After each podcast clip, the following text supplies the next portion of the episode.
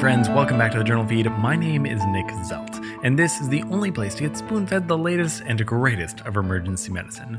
Here we try to make keeping up with the literature as easy as possible, and so we're here to spoon feed you the latest research.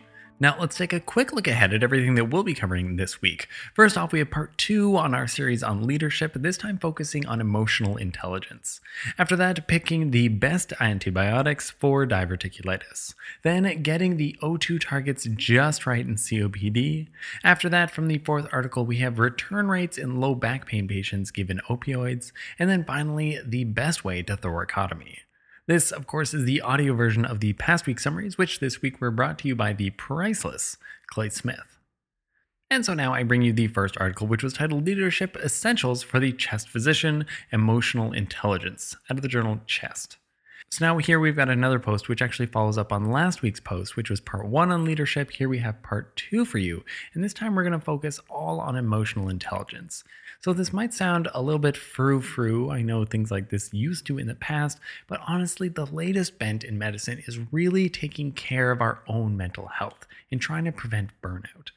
So let's start off with a definition of what emotional intelligence is. So this is pretty much going to be verbatim from the article. So emotional intelligence is the capacity to understand your own emotions and those of others around you with the goal of bringing positive change to the people you influence this is actually relevant to, to you, to me, to everybody, because having emotional intelligence is actually associated with better patient satisfaction, lower burnout rates, lower litigation rates, and even better leadership success. In fact, there was a study by Feist et al. that followed 80 UC Berkeley science graduates for 40 years.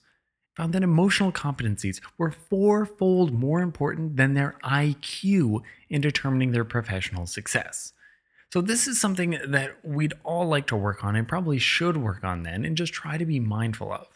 So, the authors of this study actually picked out four key domains of emotional intelligence and then had a few things to say about them. We'll have a summary right here. First of all, is self awareness, just paying attention to what you're feeling. We are all of us, all of us, emotional beings.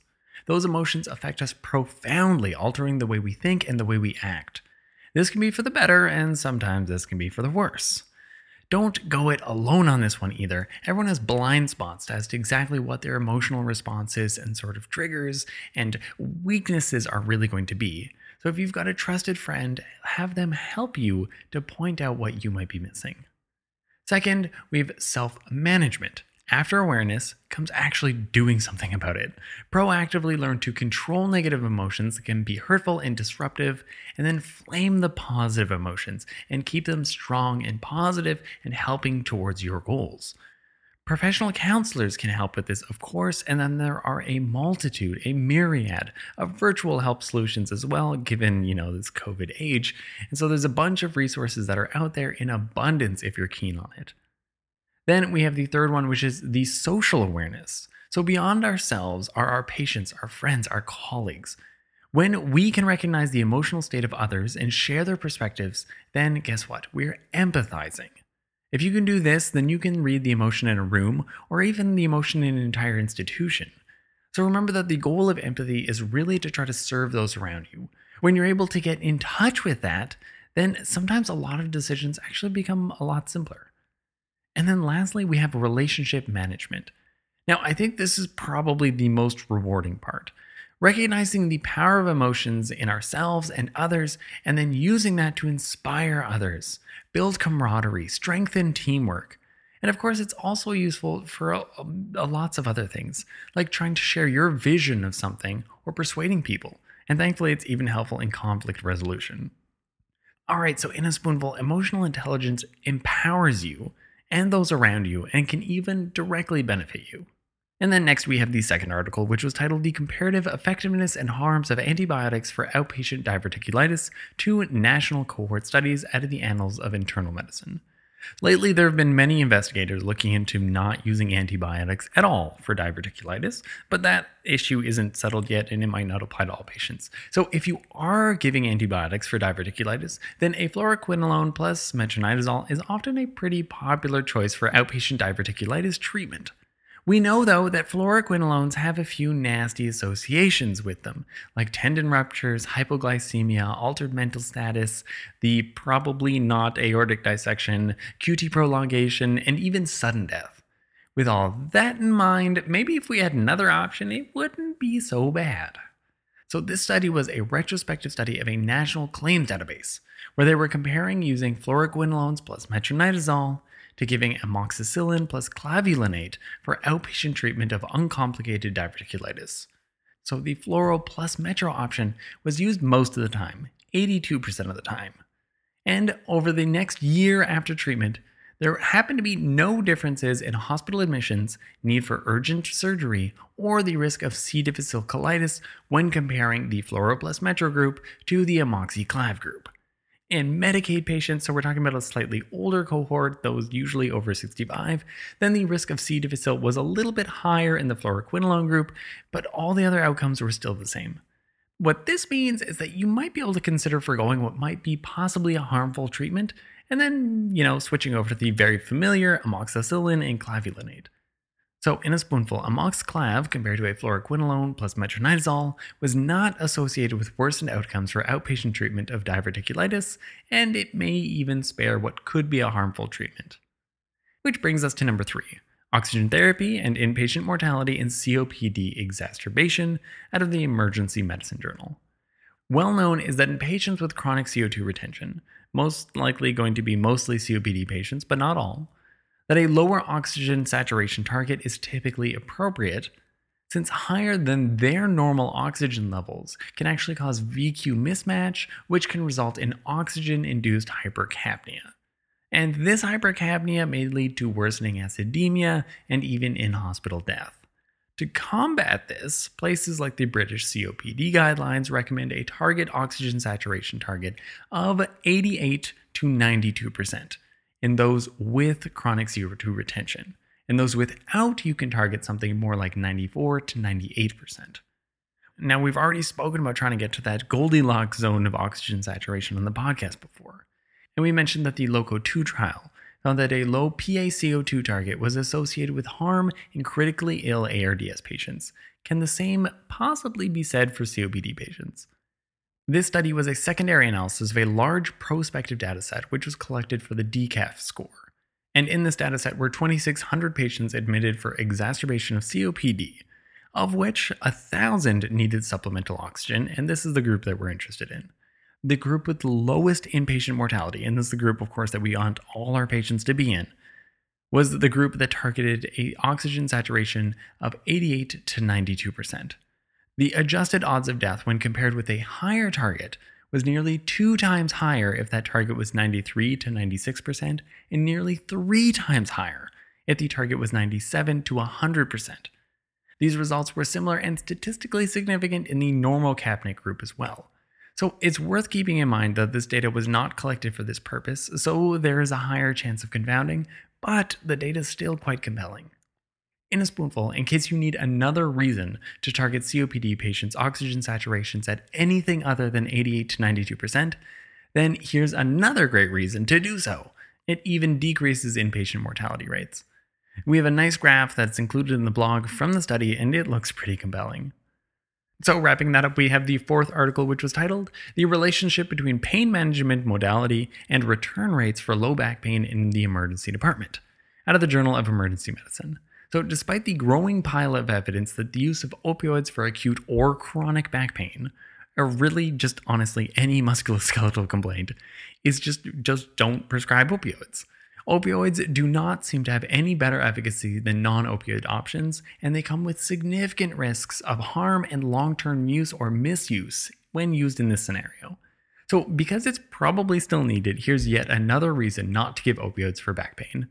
This was a retrospective multi center observational study which was performed across 21 community and academic emergency departments from a single health system, from which they had 836 adult patients who were discharged from the emergency department with a diagnosis of low back pain. So, this means that anybody admitted for low back pain was not going to be included in this study. Now, a full 36% of these patients actually received opioids during their visit to the emergency department. For all comers who received opioids, or those who received IV or IM opioids, they actually had a significantly higher rate of return visits to the emergency department within 30 days compared to those who received NSAIDs, acetaminophen, or some combination of the two. The odds ratios we're talking about here are around 2, so it's not even a small difference. In terms of things that didn't make a difference in terms of return rates, were oral opioids, benzodiazepines, or antispasmodics, at least when compared to NSAIDs or acetaminophen. So this study, I mean, doesn't really actually tell us why these patients were more likely to return. But given the surplus of other studies of this type, I'd say it's reasonable to take this as just one more reason not to give opioids for back pain. In a spoonful, patients who received opioids for the control of low back pain in the emergency department were significantly more likely to return to that same emergency department within 30 days with the same complaint compared to those who were given NSAIDs, acetaminophen, or both. And finally, that brings us to our last article, which was titled Prospective Randomized Trial of Standard Left Anterolateral Thoracotomy versus Modified Bilateral Clamshell Thoracotomy, performed by emergency physicians out of the Annals of Emergency Medicine. So, now, if you don't have surgical colleagues immediately on hand, and I mean immediately, then some big time life saving procedures are going to fall to you. One of the most dramatic of these procedures is the resuscitative thoracotomy. So, usually, in the past at least, this has been done via the left anterolateral approach, which involves a slash down the left thorax, spreading the ribs, and gaining access to the heart by opening the pericardium plus or minus clamping the aorta. A somewhat easier way of doing this may be the modified bilateral anterior clamshell approach, which is already favored by many, but let's see some data on it to see what that has to say. So, this study was a randomized trial of 16 emergency physicians. About half of them were senior residents, and the other half were already attendings, and all of them were working in a cadaver lab. All of them were trained in both approaches the left anterolateral and the modified bilateral clamshell. And then they were randomized to perform one technique first, followed by the other, and they were timed on the delivery of the heart from the pericardium plus 100% cross clamping of the thoracic aorta. So between the two groups, there was no significant difference in success rates. Though the modified clamshell was successful 67% of the time, and the left anterolateral was only successful 40% of the time. If you look at the subset of attending physicians, then there was a significantly higher success rate in this group, at least with the modified bilateral clamshell technique. So, in terms of safety, 100% of the left anterolateral approaches would have resulted in iatrogenic injuries. This dropped to just 67% with the modified clamshell approach. So the bilateral clamshell might be safer. And as another plus, overwhelmingly, the participating doctors preferred to do the clamshell as well. So, in a spoonful, the modified bilateral anterior clamshell thoracotomy technique was as fast as the left anterolateral thoracotomy technique, if not faster, and resulted in less iatrogenic injuries and was even favored by emergency physicians. And that was our last article. You know, the idea to do wrap ups at the end, I actually a little bit stole from emergency medicine cases, but I love that podcast too. So let's do a quick wrap up.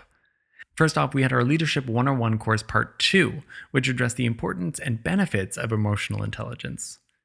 Then from the second article, we had a retrospective study which seemed to show that a amoxicillin had no worse outcomes than giving a fluoroquinolone with metronidazole for treating outpatient diverticulitis.